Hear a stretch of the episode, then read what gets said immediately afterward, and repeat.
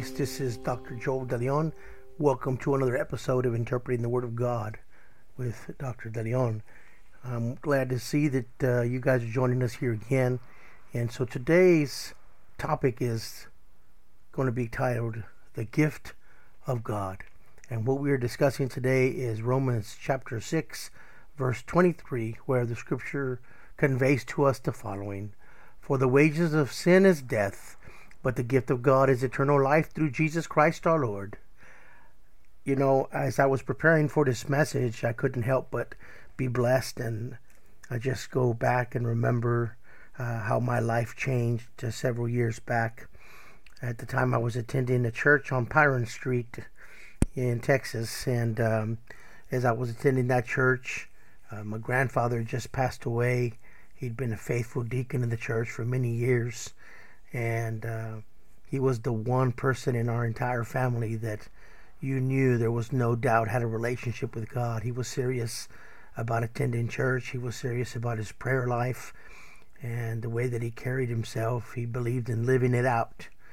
And um, as he passed away, uh, my sister and I happened to be at his bedside, and uh, I was a little bit emotional for me still because uh, as he passed away, my thought came back to having prayer and something that I hadn't done for many years. And as I prayed, he slipped into eternity in the middle of my prayer. And my prayer was really about a question that I was asking the Lord why is my grandfather still here? He loves you, he cares about you, he worships you, he wants to be with you. He doesn't have anything here left on, on planet Earth. And before I ever finished the prayer, he slipped into eternity.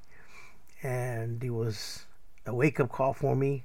The Lord used that to help me to realize that I needed Him and felt in my heart I didn't didn't hear an audible voice, but I felt in my heart like the Lord was telling me the person that you were counting on to be a connection with me, with God, that is, uh, for you is gone.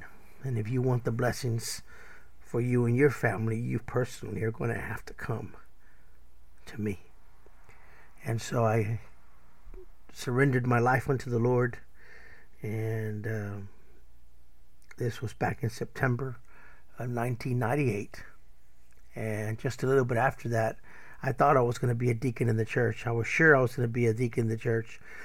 In fact, I remember having a conversation with the pastor and telling him, you know, is there such a thing as a preaching deacon? And he says, uh, well, they, they can preach, but, uh, you know, it's not, the, it's not really the same thing.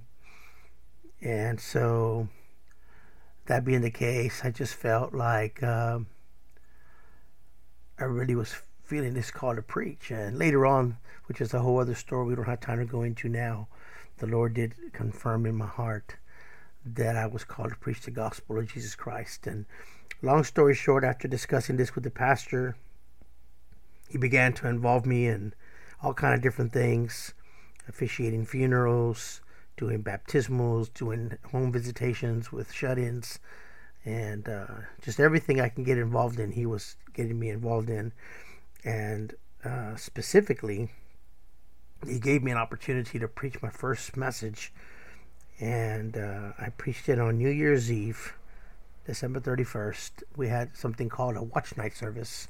And if you don't know what that is, it's basically a service where people come in anywhere from 8 to 10 o'clock at night, and you stay till, till just a little over midnight. And basically, you've got food, just little chips, dips, and drinks and stuff like that. Non alcoholic, of course. And uh, different people come out and preach these mini sermons or sermonettes, like 15 minutes or so. And different people come out and do worship, sing songs, and all. And he asked me to preach the Word of God. And man, I spent much time in prayer and fasting. Just wanted to know. I didn't know what to preach on. And, uh, but, the, but the message that I was going to preach on was on this scripture that I just read to you. The wages of sin is death, but the gift of God's eternal life through Jesus Christ our Lord. And uh, I felt led of the Lord to go and preach on this mess on this scripture Now, I'm not preaching the same message, but I am preaching on this scripture. And, you know, as I thought about this, you know, we uh, work hard. Uh, unless you're retired already, you know, you've already put in your work and put in your time. You may still work at home or do other projects and stuff, but I'm saying in a regular secular job, uh, most men and women go to work in today's society and uh, put in a hard day's work, put in a good day's honest work. And after you've worked all week, you know, sometimes you get paid on on a week on a weekly basis, sometimes every two weeks, sometimes uh, like I do once a month. And you know, I'll tell you that uh, when you are looking forward to payday, you know, uh, you go and you you get your check and you pay your tithes and you get your groceries and pay your bills and everything that's in your budget and put your money aside if you have any left over. And you know that that's kind of a, a monthly thing that happens there. And but you look forward to your wages you know you look forward to your paycheck and what's interesting about this scripture is the scripture conveys that the wages the paycheck in other words that you are going to earn because of sin is death. And James gives an interesting uh, he gives an interesting overview into sin, and be, it begins actually in his message.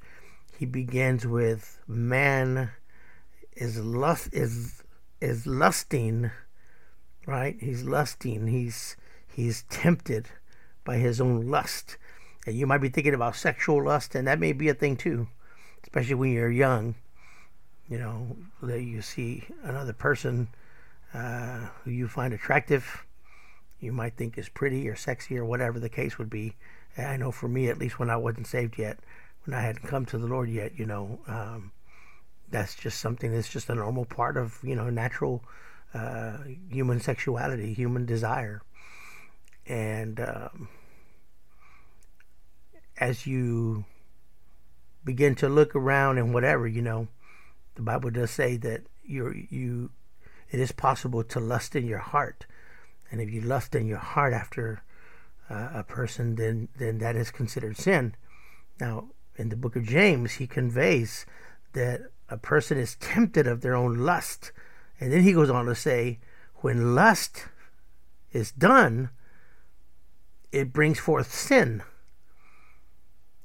And then when sin has completed its work, it brings forth death. And so the scripture tells us that all have sinned and come short of the glory of God. And so the wages of sin here, the scripture is conveying the wages of sin, your paycheck for all that sin that you've committed is death. You deserve spiritual death. And so it's very interesting that the contrast here the word but uh, it it serves to convey something the opposite is getting ready to happen and so, so what the opposite thing here is the gift of God's eternal life through Jesus Christ our Lord and you know I was telling somebody the other day and, and when I was preaching uh, in church uh, I pastor a church and as I was preaching it to the church I was telling them you know I remember as a little kid you know I used to love uh, Christmas time. I, I, looked forward to it. Now, of course, back then I didn't know any better, you know. Uh, but I was I believed in the Easter Bunny and, and Santa Claus and, and all that stuff, you know, the Tooth Fairy and whatever. But um, later, as an adult, I realized that Christmas is actually about the birth of Christ. Uh, whether or not we celebrate it on the actual birth date, you know, uh, is is something that is debated, uh, depending on what you know some people think, no, well, it was more in June, or no, it was more here, more there. That that that's not the point of Christmas. The point of Christmas is that there's a time for us to celebrate the fact that Christ came into the world. And you know, we sing these Christmas songs, uh, "Joy to the World" and and "Ho, Ho Oh Holy Night" and all these other songs and stuff. And um, I think of some of the some of the words that people have penned in writing these lyrics out, and what they're doing is they are conveying a message based on what the scripture says. Uh, the songs themselves are not scripture, but if you go back and you look at Luke 2:11, you uh, here, and, I, and I'll be preaching on that, by the way, uh, later on. But um, when you go back and you look at Luke 2.11, it's very interesting because you hear, uh, not not audibly, but uh, you're you're being told a message. There's a message depicted here, and the message that is depicted is what transpires in Luke 2:11 as these shepherds are out in the field. And so this message is said unto them, is told unto them, depending on, on what, which uh, version you, you read it from.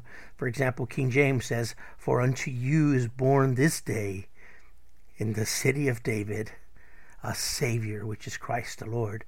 Uh, you, you, go back and read uh, NIV version, it tells you, Today in the town of David a Savior has been born to you. He is the Messiah, the Lord. And so the point is, when we're reading this scripture, for the wages of sin is death, but the gift of God's eternal life through Jesus Christ our Lord. You know, I think of that childhood growing up and how I looked forward so much to open up my presents. And this one year I was given this beautiful uh, candy apple, uh, metallic candy apple bike.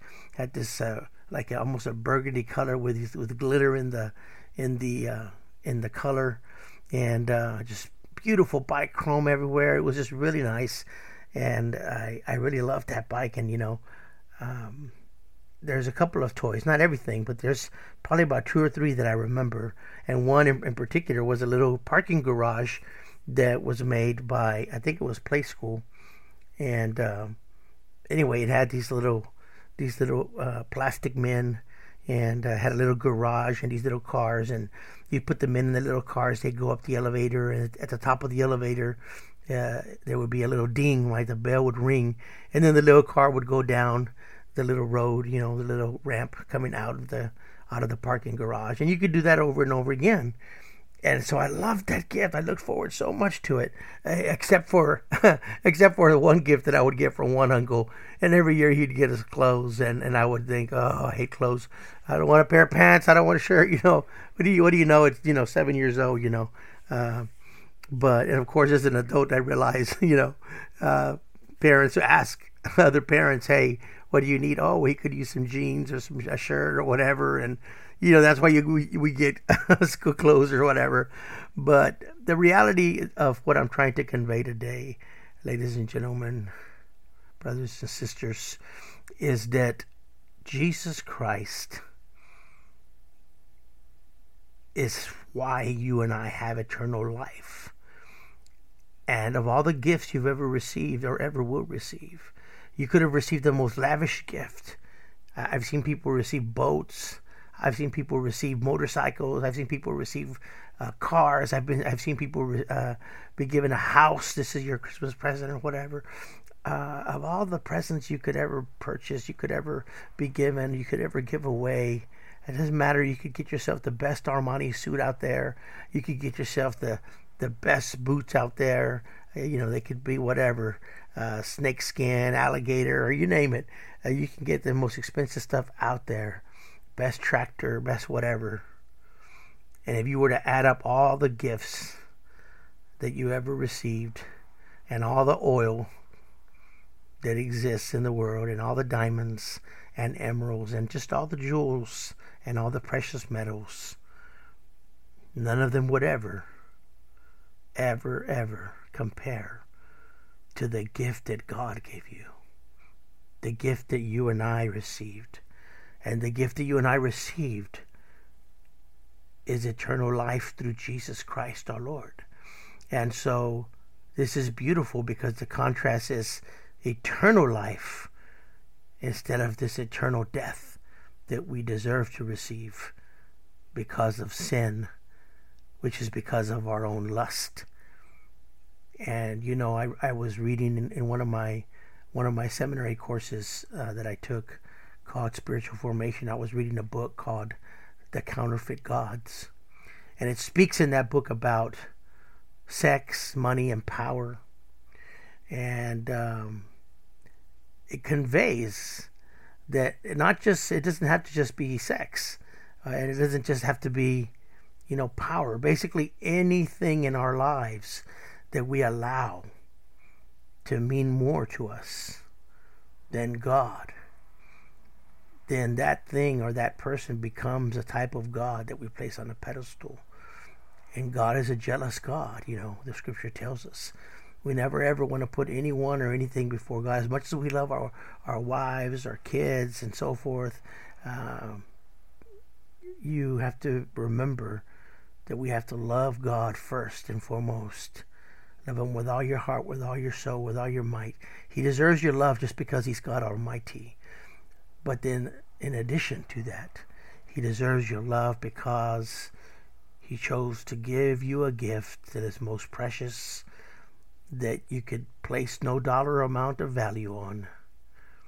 And this Christ, this Jesus, this second Adam, this advocate, this Almighty, this Alpha, this Omega, this arm of the Lord, the Amen, as the scripture puts it, this Jesus Christ.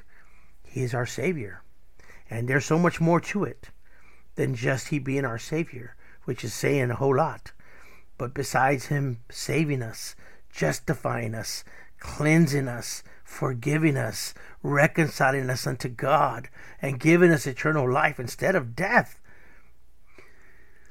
There's still so much more to Jesus Christ and this gift that we receive from God. And I'll be sharing this with you in the second part of this podcast. Uh, this is the gift of God, part one. And uh, I plan on recording part two here pretty soon. And so I hope you've enjoyed today's message. And so my my I want to close with this thought. And my thought is I would love for you to continue throughout the days that are left from today until December the 25th, Christmas Day in, in America, the United States of America. I want you to be thinking about that gift of God and how precious that gift is that God has given you. And then I want you to also look at all the many gifts that you have in your life. It may be it may be impossible for us to count our blessings. But think about your spouse if you're married, your children, your home, your vehicle, your job, your health, and all the different things that you have and all the different people you have in your family parents, grandparents, uh, siblings, grandchildren. I, I don't know your age group. I don't know your situation. But there's much, much, much to be thankful for. We live in a free United States of America. Yes, they say freedom is not free. We have our armed forces that are working to keep that freedom. But God saw fit, God saw fit to allow that freedom to be something that you enjoy today. Well, God bless you. Thank you very much for joining us again for another session of Interpreting the Word of God.